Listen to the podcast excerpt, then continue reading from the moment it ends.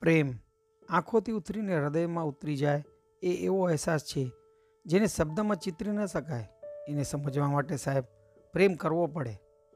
જેમ હીર રાંઝાના પ્રેમમાં એવો પડ્યો કે એને પ્રેમના ચોપડે પોતાની પ્રેમ કથા ચિતરતો ગયો.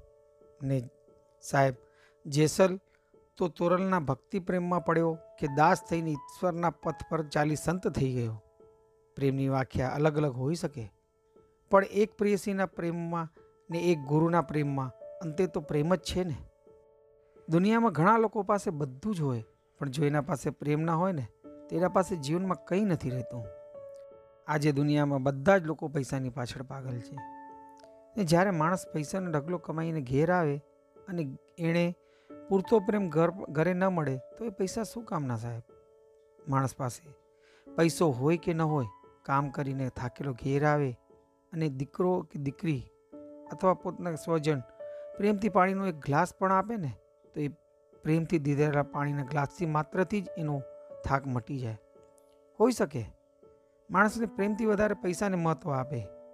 એ માણસનું કદાચ સમાજમાં માન પણ હોય, પરંતુ વાસ્તવિકમાં જીવનમાં એકલો જ એક હોય છે.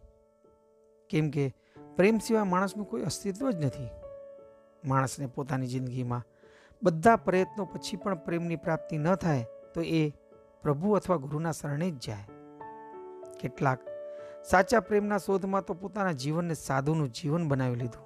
એમાં કેટલાક પ્રેમના ઉદાહરણ બની ગયા, તો કેટલાક કવિઓ, તો કેટલાક સંતો. કોઈકને પ્રેમીમાં પ્રેમ દેખાયો, તો કોઈકને ભગવાનમાં, કોઈકને ગુરુમાં. પણ સાચે માણસ આજે પણ માણસમાં સાચો પ્રેમ શોધવાના પ્રયત્નો જ કરી રહ્યો છે. ફક્ત અઢી અક્ષરનો નાનો શબ્દ જ છે, પણ એને પોતાનામાં જ કેટલાક અર્થ સમાવી લીધા છે. આ અઢી અક્ષરે માનવ, સંત, કવિ, ભગવાન ને બધાને એક સૂત્રમાં બાંધી દીધા છે. પ્રેમનું વિરાટ સ્વરૂપ એના અનંત દિશા તક ફેલાયેલા, તેમનો અસીમિત વિસ્તાર માનવ જીવનમાં એની અનિવાર્યતાનો અંદાજો એનાથી જ લગાડી શકાય કે આ નાના શબ્દની વિસ્તાર તથા મહિમાના સંબંધમાં ના જાણે કેટલાક કવિઓ, ગીતકારોએ શાયરો, સંત મહાત્માઓ દ્વારા એટલું લખી ચૂક્યા છે. એમાં સંત કબીરે લખ્યું છે, પોથી પોથી પઢ જગમુઆ, પંડિત ભયાનક હોય ઢાઈ આખર પ્રેમ કા જો પંડિત હોય. મારું આના વિશે બોલવું સૂરજના આરિસા દેખાડવા જેવું છે, પણ મારી સમજણ પૂરતું જ મેં બોલ્યું છે.